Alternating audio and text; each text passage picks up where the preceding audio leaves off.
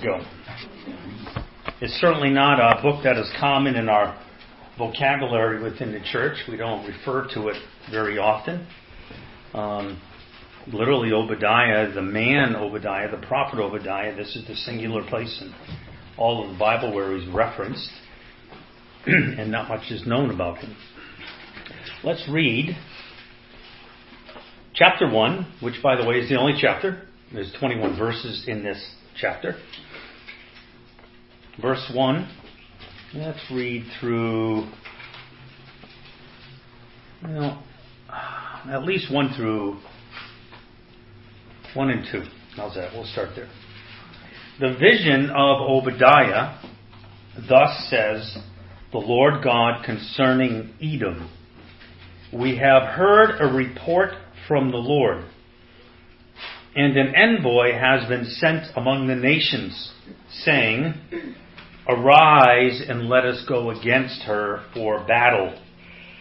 Behold, I will make you small amongst the nations.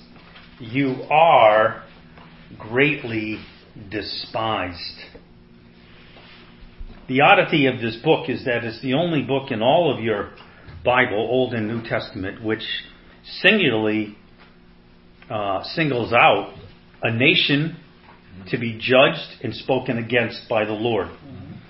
Literally, verse 1 is a call to war against the nation of Edom, which is on the east side of uh, Israel. We know of Edom. Uh, we'll talk about it more later on. Um, it is a nation that is about 40 miles wide and about 120 miles long.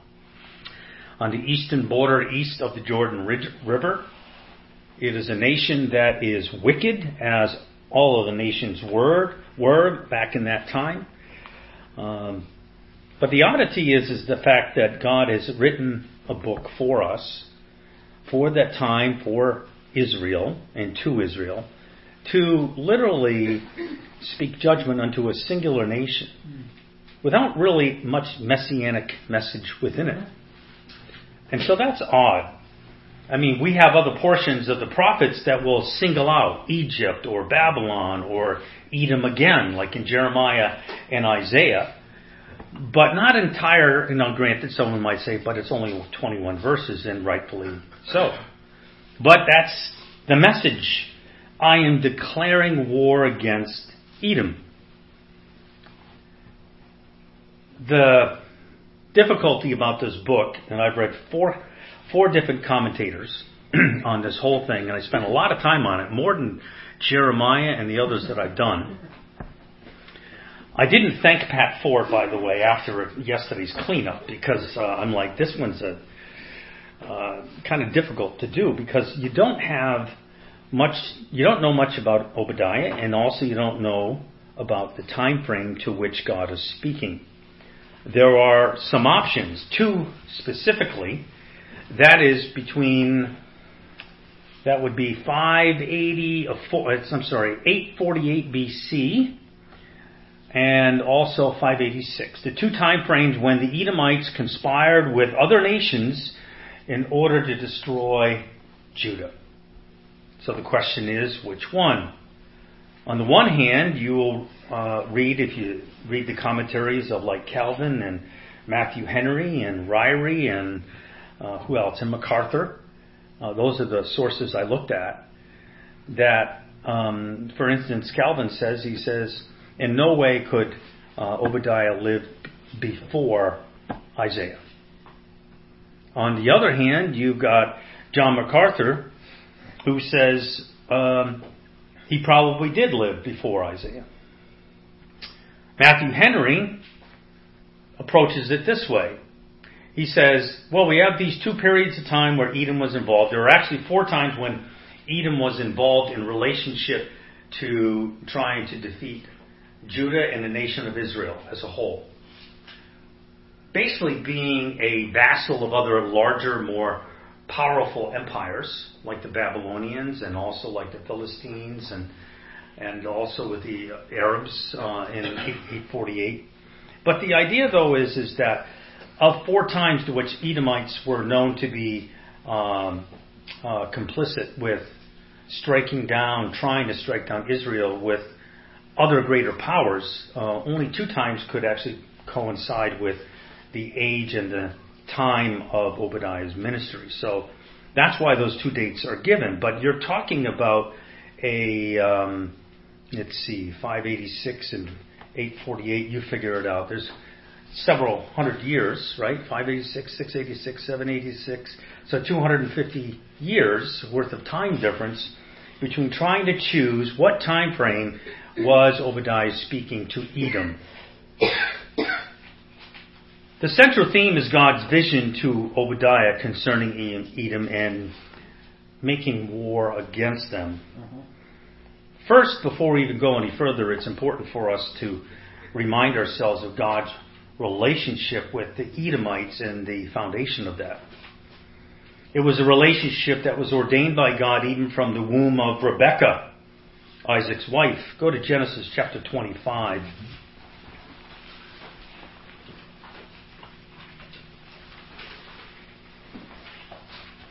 I marvel at the fact that God does not forget history.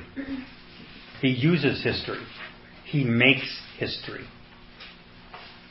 Genesis 25, verses 24 through 26.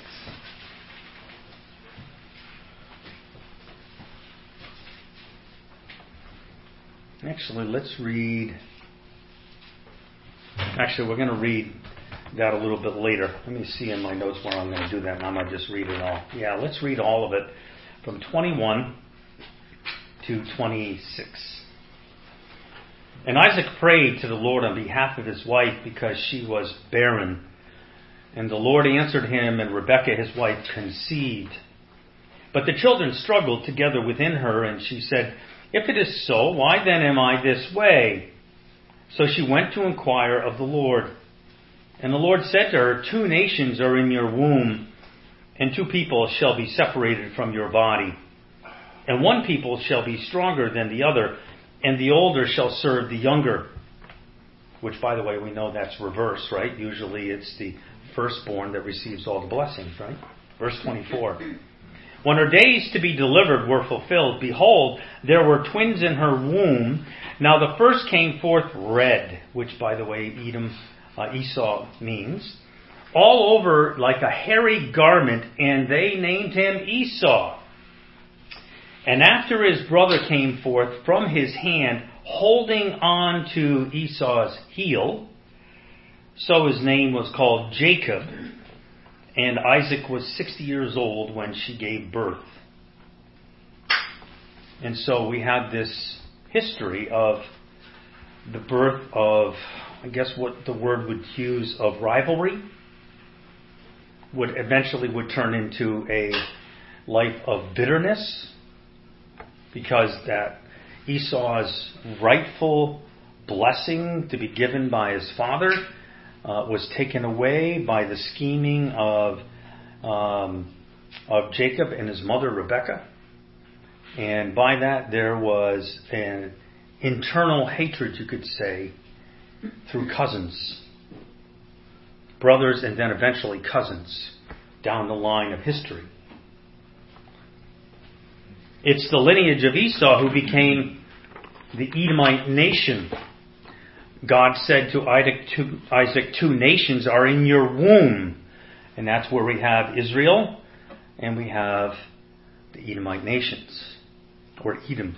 Now, here's the thing um, a lot a lot has passed to this point. If you choose like Matthew Henry does, when basically says there's two different time frames. There's 250 years difference when Obadiah could have lived, and um, so he teaches more of concerning in relationship to the war against Edom and God's declaration of it against him, what he will do. Talks about the pride of Edom and so on, and then the future of Israel. But as you read Matthew Henry, just like Calvin, they begin in their words as they get along within the book in their commentary that they're believing that it's more the Babylonian captivity that it's all uh, associated with rather than in 858 and pre- being previous between 722, which is, by the way, what is 722 significant for? Exile the, exile of the ten northern tribes, right? The Assyrians' captivity, right? So 586 becomes very significant because that's the Babylonians. Decreed that they would be enslaved for 70 years, they would return, and so on. So two nations shall be separated from your body, and there will be trouble between the two for evermore. You can say here that God's word shall not return void. Centuries of rivalry and hatred, their kicking at one another occurs at several places.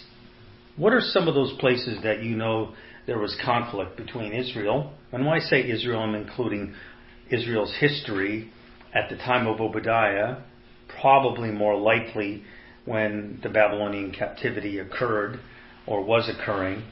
If you look at actually uh, uh, Charles Ryrie's from Dallas Seminary's notes, he has a map of the prophets of the prophets of Israel and the prophets of Judah.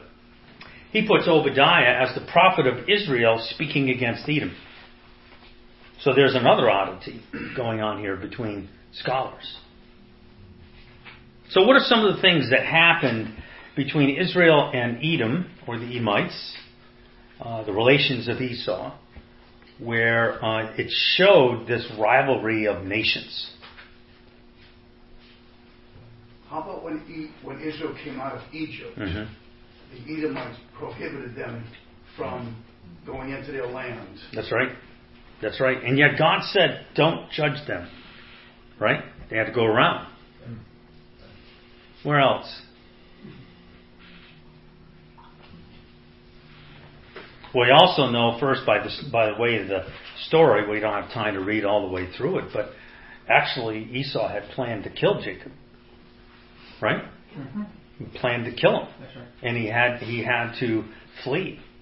Uh, and that's where the story continues by fleeing to uh, um, Rebecca's uh, Laban, her brother, right?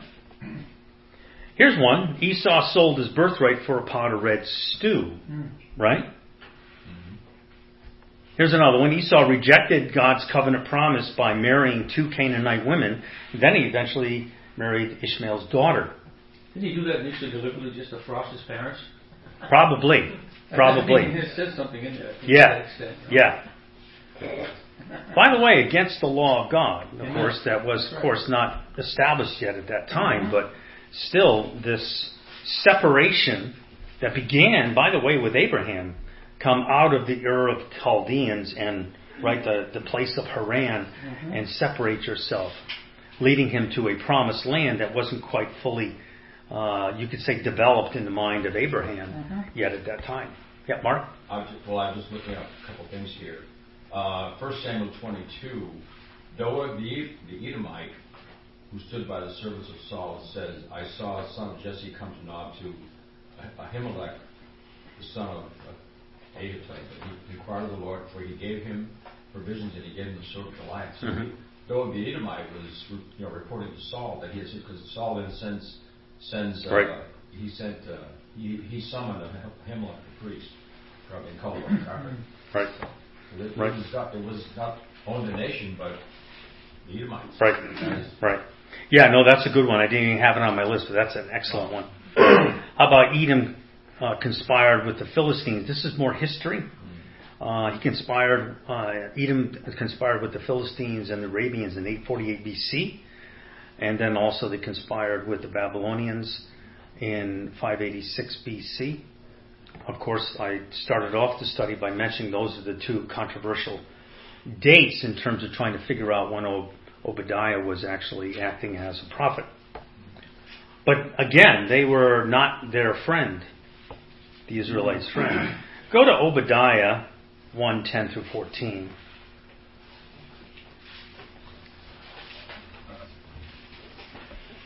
Todd, do you to find out?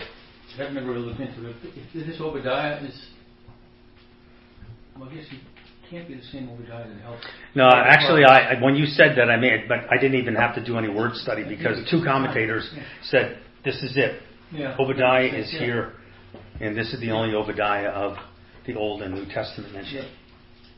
Yeah. Makes sense. Starting in verse 10, it says, Because of violence to your brother Jacob, that's why it's important to understand the initial uh, rivalry that came out of Rebecca's womb, right? Because of violence to your brother Jacob, you will be covered with shame and you will be cut off forever. By the way, it's interesting to note that uh, Edom disappears in history after 70 AD. On the day, so there's an eschatological slash future sense. The judgment of Edom brings and ushers in the thought of God's wrath and judgment upon other nations. That's an underlying theme in the 21 verses. Verse 11 On the day that you stood aloof, on the day that strangers carried off his wealth, and foreigners entered his gate, and cast lots for Jerusalem, you too were as one of them. In other words, you conspired with the other nations. You conspired, depending on the time you choose, you conspired with the Philistines, the Arabians, or in 586, you conspired with the Babylonians. Interesting to note, they actually didn't actively participate in the fighting, according to some of the information I gleaned. Verse 12, do not gloat over your brother's day. Notice the imagery here. This has been going on for a long time. Edom, do not gloat over your brother. Right? Mm-hmm. The day of his misfortune. And do not rejoice over the sons of Judah in the day of their destruction. Yes, do not boast in the day of their distress. Do not enter the gate, my people, in the day of their disaster. Yes, you do not gloat over their calamity. In the day of their disaster, and do not loot their wealth in the day of their disaster. Verse 14, and do not stand at the fork of the road to cut them or cut down their fugitives, and do not imprison their survivors in the day of their distress. The Edomites were known after the Babylonians took away the well, destroyed Jerusalem in wholesale, took away the articles within the temple, uh, dispersed the people, and took most uh, back to Babylon. Um, they were also known for being the ones who stood in the main roads leading away from Jerusalem and cutting them down as they left. So that might be an indication, timing wise, when Obadiah is the prophet in. But again, not with quite certainty. But they're cruel. Can you imagine that? Probably women and children, the men stayed in the fort to battle, fought to the last breath, and women and children in general are trying to flee and they just cut them down. These verses give Obadiah's reason for writing to warn Edom about their complicity with Judah's enemies. The question is, which war was Obadiah talking about? And we're not going to settle that today. But there are three years that he, three words that he commonly uses in these this text of verses um, 10 through 14, and that is, don't gloat, don't rejoice, and don't boast. Mm-hmm. Go back to Jeremiah 49. This is a, it's not a parallel text, but what scholars say is that Isaiah and Jeremiah used some of the wording, the vocabulary, uh, to describe uh, the destruction of Edom again. So they borrowed from Obadiah. And if that is the case, that makes Obadiah's ministry, as Charles Ryrie says, right around just before and just after the Babylonian captivity. So he becomes a contemporary of them. Jeremiah 49, verses 7 through 12. Look at, by the way, when, when I read this, look at the disposition of Edom. Verse 7 Concerning Edom, thus says the Lord of hosts, is there no longer any wisdom in Teman, which is, by the way, a city within the Edomites? Has good counsel been lost to the prudent? Has their wisdom decayed? Flee away, turn back, dwell in the depths, O inhabitants of Dedan, for I will bring the disaster of Esau upon him, If grape gatherers came to you, would they not leave gleanings? This is quoted in Obadiah as well. If thieves came by night, would they not destroy only until they had enough? In other words, there would be some, some grapes left in the vineyard and people still could glean what was left. There wasn't a total destruction of cruelty. But I have stripped Esau bare. I have uncovered his hidden places so that he will not be able to conceal himself. His offspring has been destroyed along with his relatives and his neighbors, and he is no more. Leave your orphans behind. I will keep them alive, and let your widows trust in me. So we borrowed, Jeremiah borrowed from Obadiah wording. By the way, what does this say about if one prophet borrows from another prophet words and meanings of words and also um, even using the descriptive language of condemnation to nations, what does that say about the prophets in relationship to other prophets in your Old Testament? They were the forerunners of copy and paste. there you go. It's like the, uh, well, God, the inspiration process that God uses, you know, also has that as part of its process. That's right. I know this isn't necessarily what you're looking for, but it does make me think that just as in the Gospels, it's quite possible that some borrow from others. Yeah. Uh, part of the, the process of inspiration is the preservation of the final text that, that comes to us through the various means. So. But it's also trust in another author slash prophet's Mm. works and words, right? Yeah. Well, we have the same thing today when they get their talking points for the evening news or so-called news. They all say the same thing. Right. I mean, they're all very uniform in their Yeah. whatever they're going to try to destroy that evening. Right. That's a loaded pistol. I'm not going to shoot it. No, it's not new. It was, Yeah, yeah. It's not new. On the day you stood aloof, Obadiah says. You, you know, we see the pride of today, and actually, while I'm talking, turn to Psalm 10. Pride does an awful lot of things to not only a person, but also to a nation.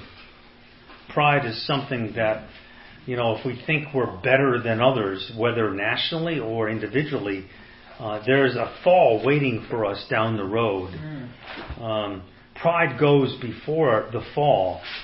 Uh, look what uh, David says in Psalm 10, uh, verses 1 through 4. Why dost thou stand afar off, O Lord? Why dost thou hide thyself in times of trouble? In pride the wicked hotly pursue the afflicted. Let them be caught in their plots which they have devised. For the w- wicked boast of his heart's desire, and the greedy man curses and spurns the Lord. The wicked in the haughtiness of his countenance does not seek him. All his thoughts are, there is no God.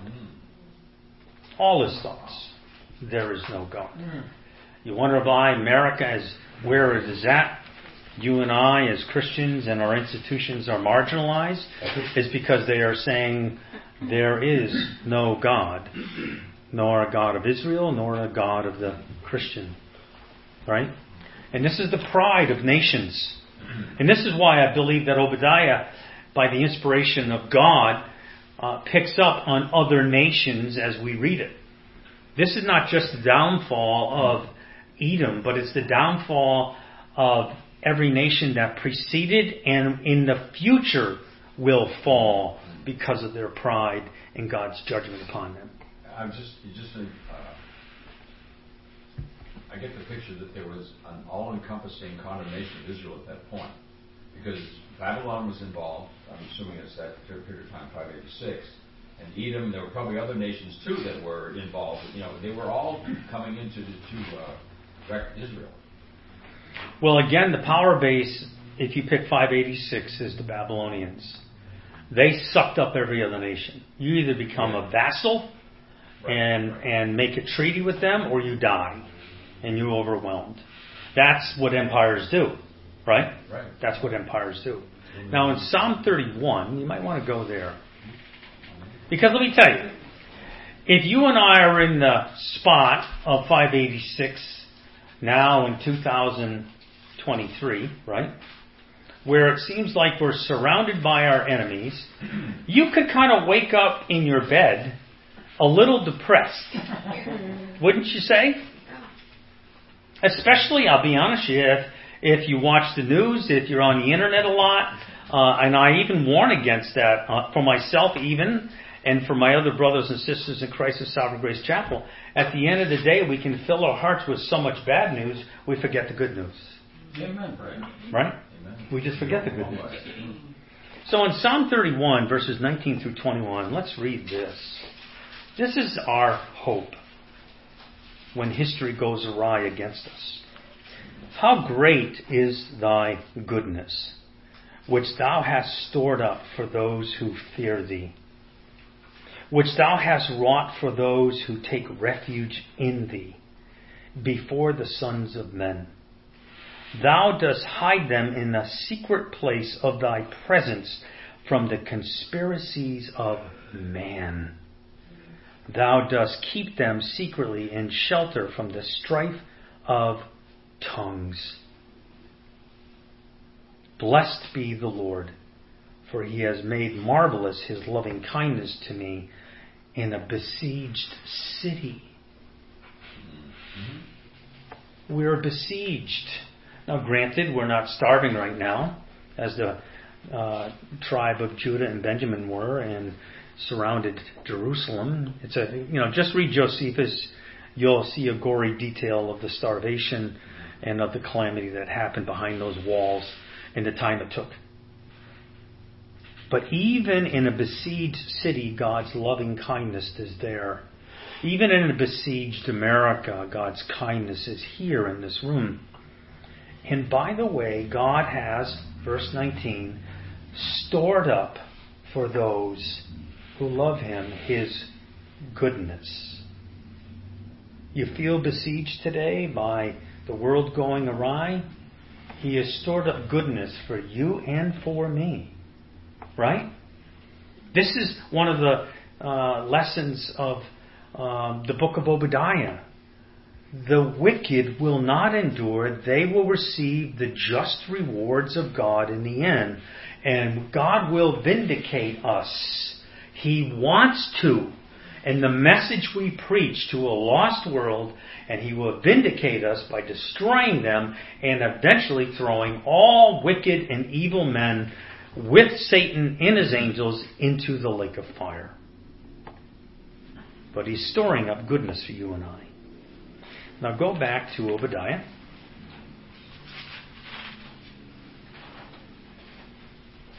Verses 2 through 4. Behold, I will make you small among the nations. So, in other words, your boastfulness, by the way, even your pride and your national strength, right? You are greatly despised. The arrogance, this is cor- corresponding also with Jeremiah 49 we just read. The arrogance of your heart has deceived you, that pride. You who live in the clefts of the rock, in the loftiness of your dwelling place.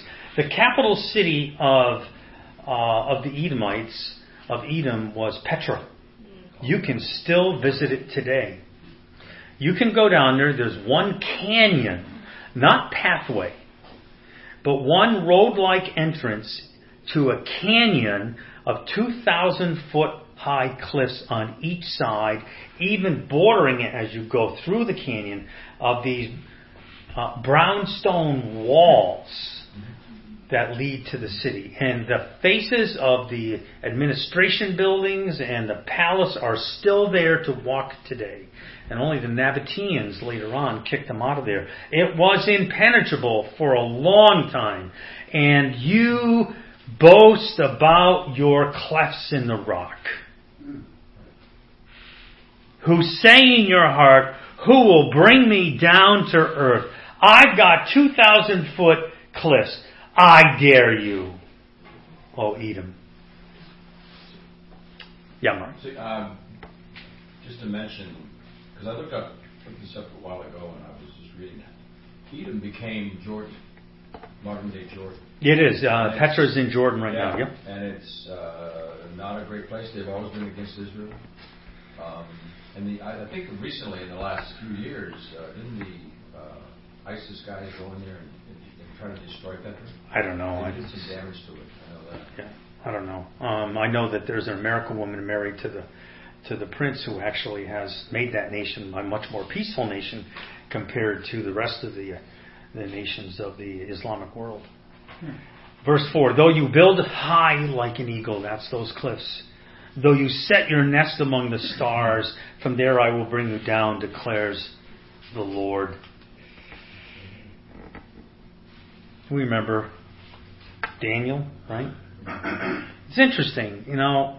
The New Testament says, though I were even going to describe it to you, you would not believe. You go in Daniel, and what do you have? You have Daniel having a vision that speaks of his downfall, and the Lord, the the the uh, the the, uh, the host of heaven, bestows upon whomever he wishes to rule. And then what does Daniel do? He goes out and he boasts, All this is my kingdom. I have done this. And what's the result of his boast? It's eating grass with the beasts. This is this is what happens when man or countries are so prideful they can't see out of the box of their own power, their own safety, their own might. Now in verses 5 through 9, God's judgment is given through analogy. If thieves came to you, if robbers by night, oh how will you be ruined? Would they not steal only until they had enough? If grape gatherers came to you, would they not leave some gleanings? Oh, how Esau will be ransacked. Now that's the comparison. That's the analogy.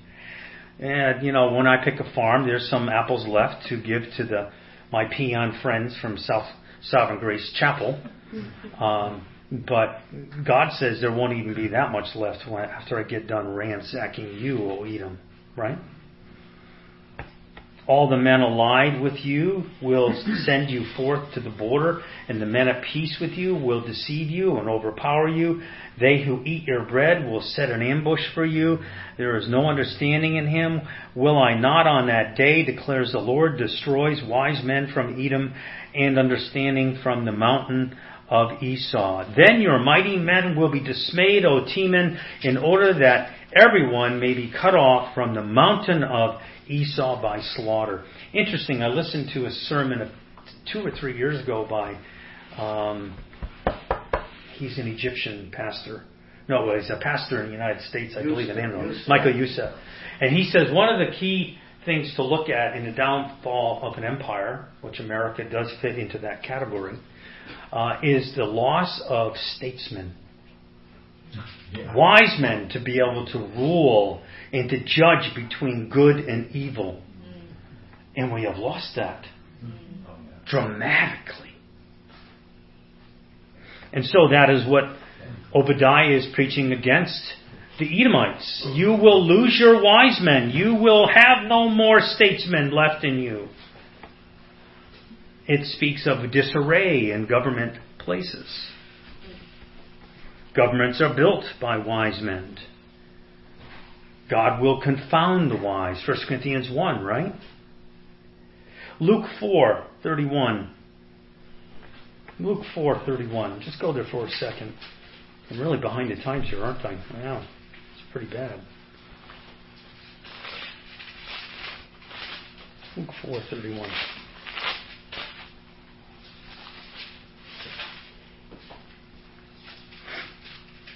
Thirty-two. And he came down to Capernaum, a city of Galilee, and he was teaching them on the Sabbath.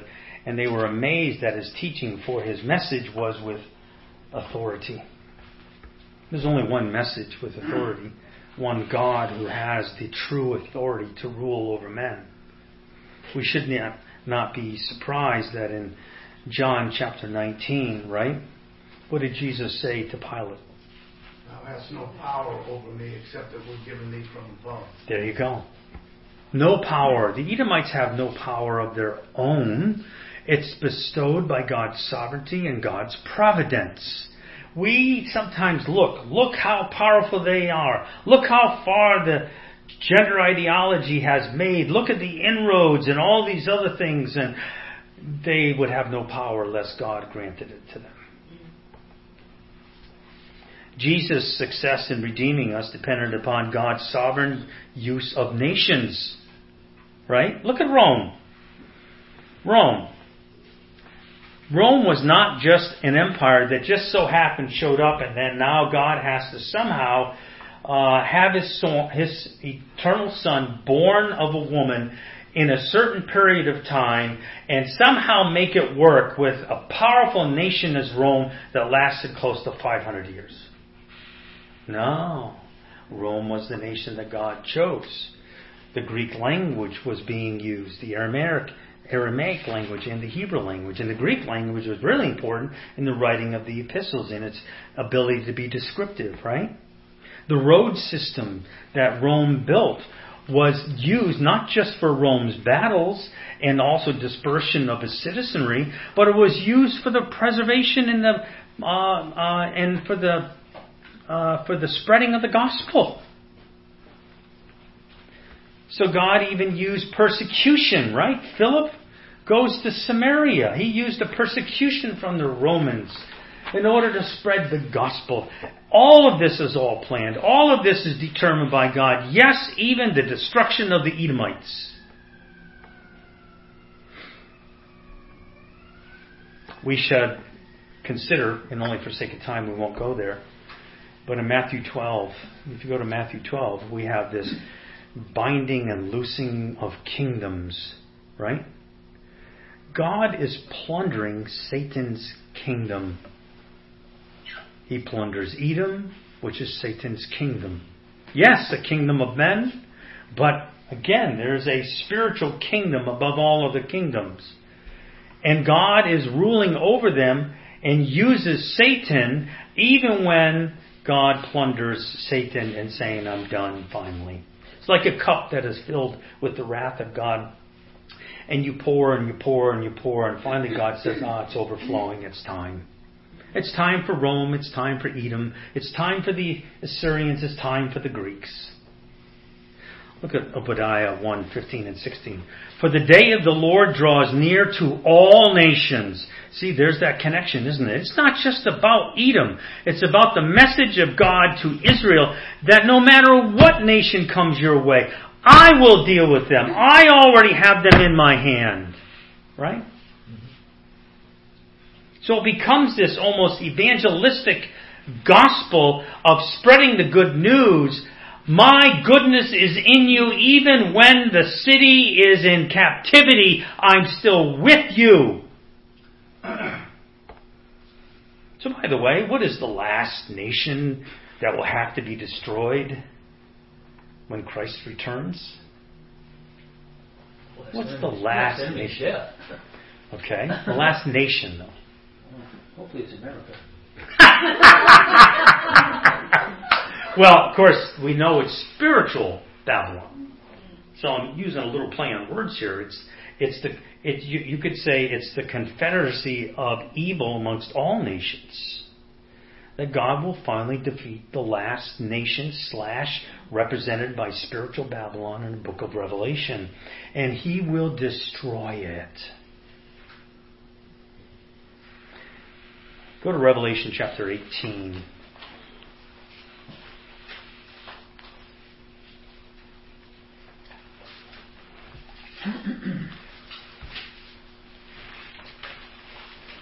And by that I mean I hope that we are the last great power on earth before the greatest power comes. Don't want to see another nation rise. No, I know, I know. I, I, and just thinking in the future, Right. what nations are available Right. to be an empire, you say, Yeesh. There'll be none that have been fairer and kinder, oof, oof. more pursuit of the gospel. That's right. It'll be world totalitarianism Mhm. if there's another empire after Yeah. America. It will be world totalitarianism. Mercy. Yep. Uh, verses 1 through 10 and then verse 20. Mhm. After these things, I saw another angel coming down from heaven, having a great authority, and the earth was illumined with his glory. And he cried out with a mighty voice, saying, Fallen, fallen is Babylon the Great, and and he has uh, become a dwelling place of demons and and a prison of every unclean spirit, and a prison of every unclean and hateful bird. For all the nations have drunk of the wine of the passion of her immorality, and the kings of the earth have committed acts of immorality with her, and the merchants of the earth have become rich by the wealth of her sensuality. And I heard another voice from heaven saying, Come out of her, my people. That's the church. That you may not participate in her sins, that you may not receive of her plagues. For her sins have piled up as high as heaven, just like Edom's, by the way, as high as heaven, or as a cup. Pay her back, even as she is paid. Give back to her double according to her deeds in the cup, which she has mixed twice as much as for, uh, as much for her. To the degree that she glorified herself, there's the pride, and lived sensuously to the same degree. Give her torment and mourning, for she says in her heart, I sit as a queen, and I am not a widow, and I will never see mourning. Oh, the pride of the nations that follow Edom. For this reason, in one day her plagues will come, pestilence and mourning and famine, and she will burn up with fire, for the Lord God who judges her is strong. And the kings of the earth who committed acts of immorality and lived sensuously with her will weep and lament over her. They will see the smoke of her burning, standing at a distance because of the fear of her torment, saying, Woe, woe, the great city, Babylon, the strong city, for in one hour your judgment has come. Now, verse 20. Rejoice over her. That's spiritual Babylon's decay and destruction. O heaven and you saints, apostles, and prophets, because God has pronounced judgment for you against her. Every nation, every empire that is judged by God is for you against her. Why? Because He's storing up and has stored up goodness for you through Christ. Notice Obadiah, a little similarity here. As you have done it, Edom, it will be done to you. In Revelation 18:6, pay her back even as she is paid. So verses 16 to 17, Edom will drink the wrath of God, just as they drank from the saints of Jerusalem. And all the nations will drink continually and become as if it were never existed. Edom won't even exist until 70 AD. Now, the most difficult of the passages for the last 15 minutes is verses 17 through 21. This speaks of the future of Jacob's blessings, the future of Israel. What is implied here is that this is violence against Jacob's brother, and eventually God is going to rescue Jacob, Jacob again. But how could that be? We know no matter what time period you choose, either 858, I believe that was the date, or uh, 586 around there, uh, we know the history of Israel. Never to have their own nation back again. Never. Although there are land promises that are given in Obadiah, right? Go back to Obadiah.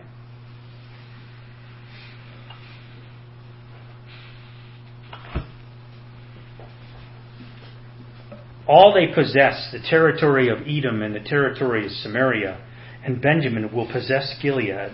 And the exiles of his host, which is, by the way, equivalent to saying the survivors of Israel, of the sons of Israel, who are among the Canaanites as far as Zarephath, and the exiles of Jerusalem, who are in Sepharad, will possess the cities of the Negev. The deliverers will ascend to Mount Zion to judge the mountain of Esau.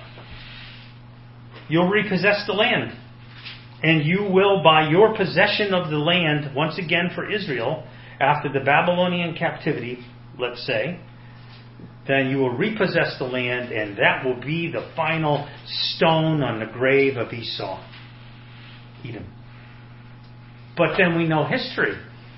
They never owned their own land again. Now, someone might point to 1948 and Israel, but I'm not going to go in that contemporary interpretation the scholars of the Old Testament, the prophets of the Old Testament knew nothing of that. Mm-hmm. They're thinking more, more um, uh, recent that well, this will happen.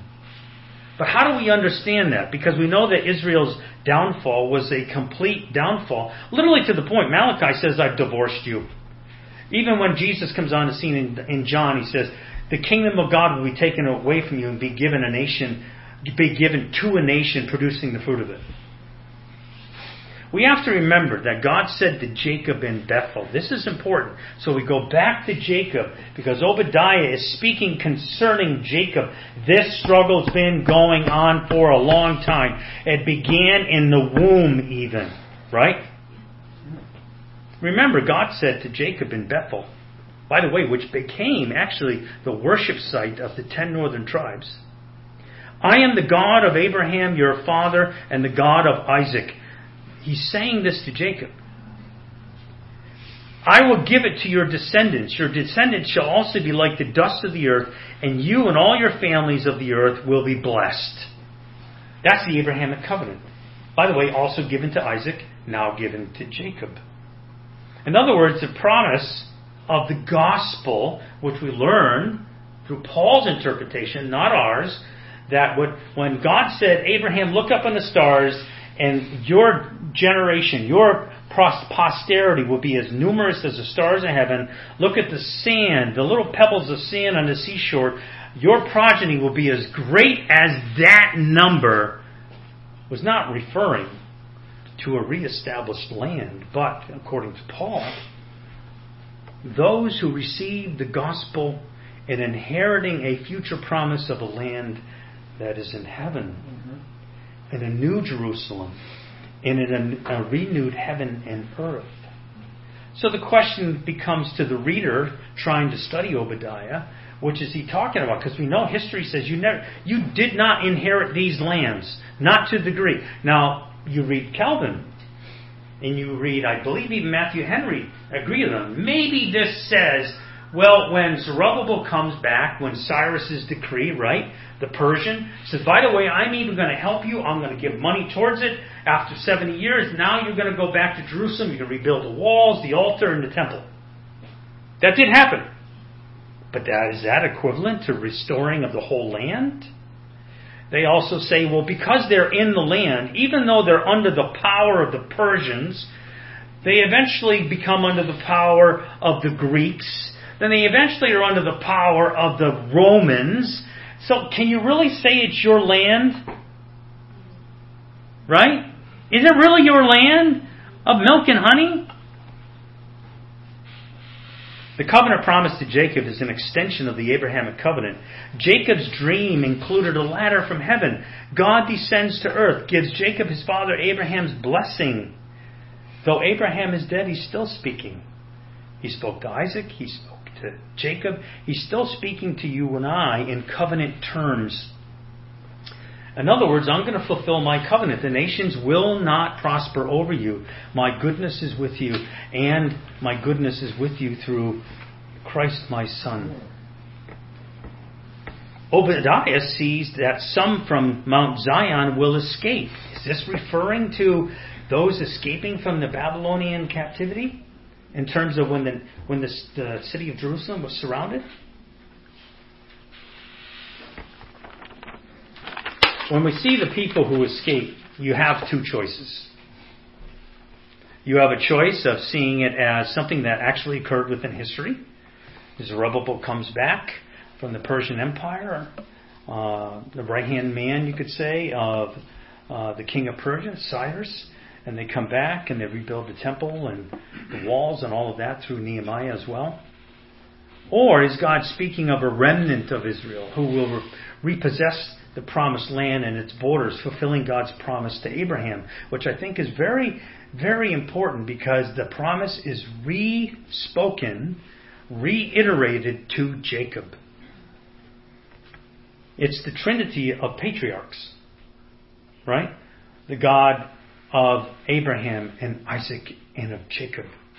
These are the covenant promises that last in perpetuity. Let me see here.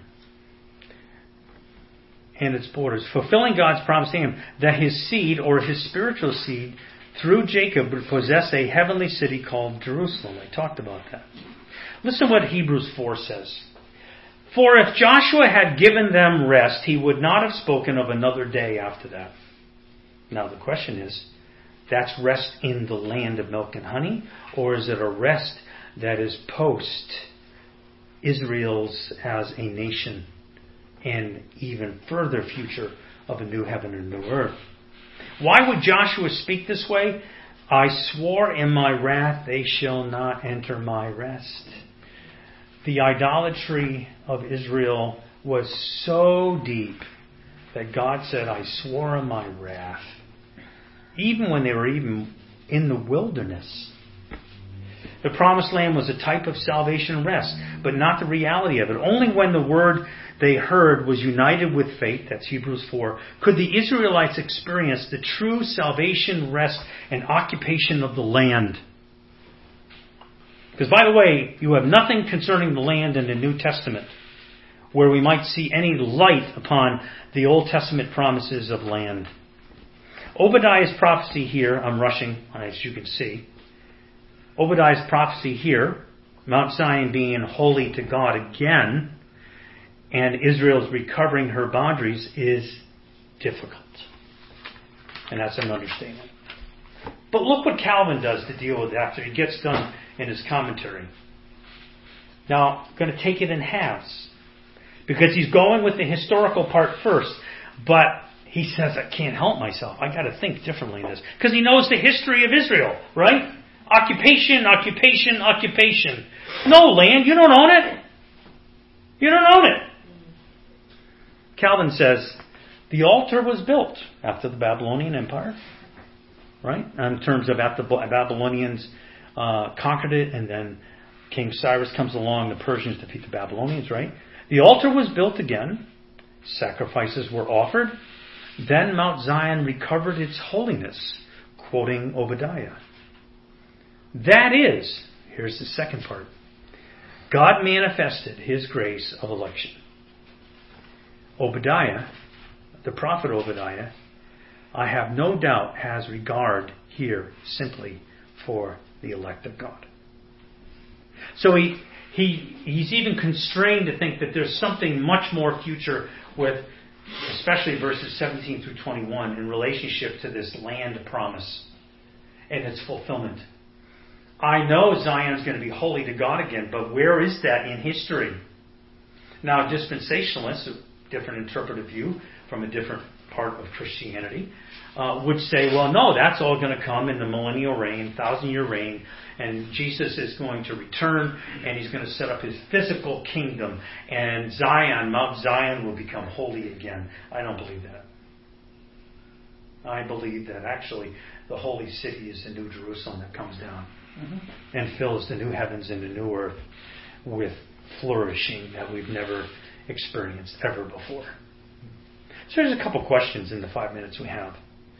The enemies of God's people are the enemies of God.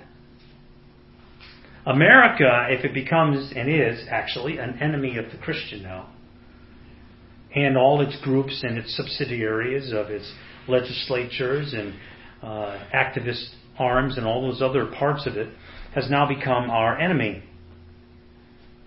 But they are also the enemy of God. If God is for us, who can be against us? Can we say that right now? And can we wake up with a smile on our face knowing that? Right? How about number two? The victories of the wicked are temporal. The day of the Lord draws near upon all nations. Do you believe that? All nations will be judged. God's going to set up his own nation. It's going to be called spiritual Israel. We are the spiritual. Uh, we are spiritual Israel, according to Paul in Galatians chapter six, right? Thirdly, Abraham's promise cannot be thwarted.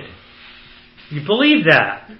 He is still saving a remnant of Israel, the survivors of Israel, spiritual Israel, because of God's covenantal promises from the patriarchal, age.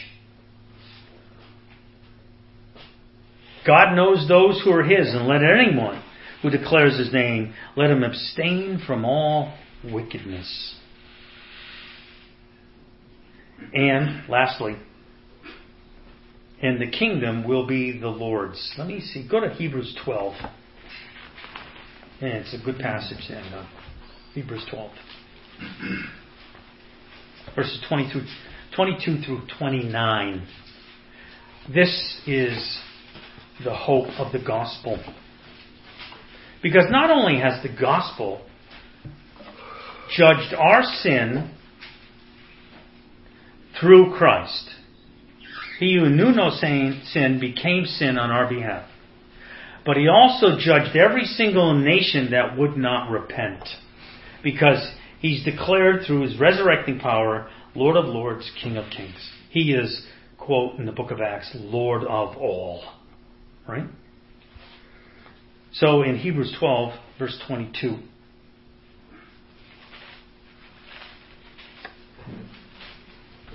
I gotta get there myself. Verse 22. But you have come to Mount Zion. Remember, Mount Zion is going to be holy again, even after Israel is defeated.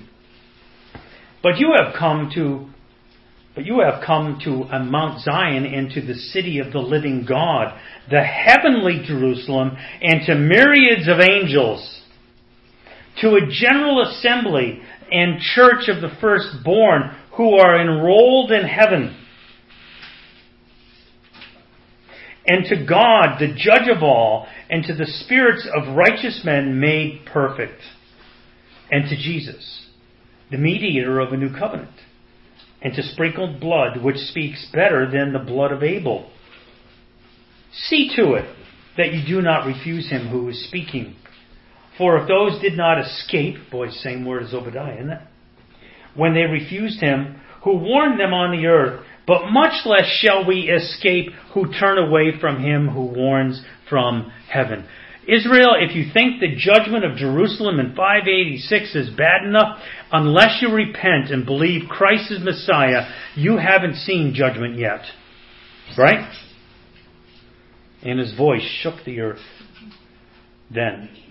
But now he promised, saying, Yet once more I will shake not only the earth, but also heaven. And this expression, yet once more, denotes the removing of those things which can be shaken, as of the created things in order, that includes nations, by the way, and those things which cannot be shaken may remain. Therefore, since we receive a kingdom which cannot be shaken, let us show gratitude by which we may offer to God an acceptable service and reverence and awe for our God is a consuming fire, and He is a consuming fire in human history when we see one empire after another take over one another, and they're all judged by God, either, either now or in the future. Right? And we are the only kingdom left standing because it's unbreakable. Because it's the spiritual kingdom of God that looks forward to a new heaven and a new earth. Let's finish in prayer. Father, we thank and praise you for your love, for the survey of political and national histories of the world, O oh Lord, that seem to be just oppressing and powerful and greater than the church. But Lord, it is not. And we take we take great heart, O Lord, to the fact that you have goodness stored up for us even when a city or a nation is devastated in our presence. And we view it, O Lord, as those who will be persecuted and maybe even fleeing the burning fires of persecution. But you, O Lord, in your goodness and righteousness, uphold us every single ounce of the day. Let us hold on to this word, this word of hope given to Obadiah that says, Edom and all the other nations of the world will be judged, and you will preserve your elect. Oh, how we rejoice in that to the glory of Christ's name. Amen. Thank you.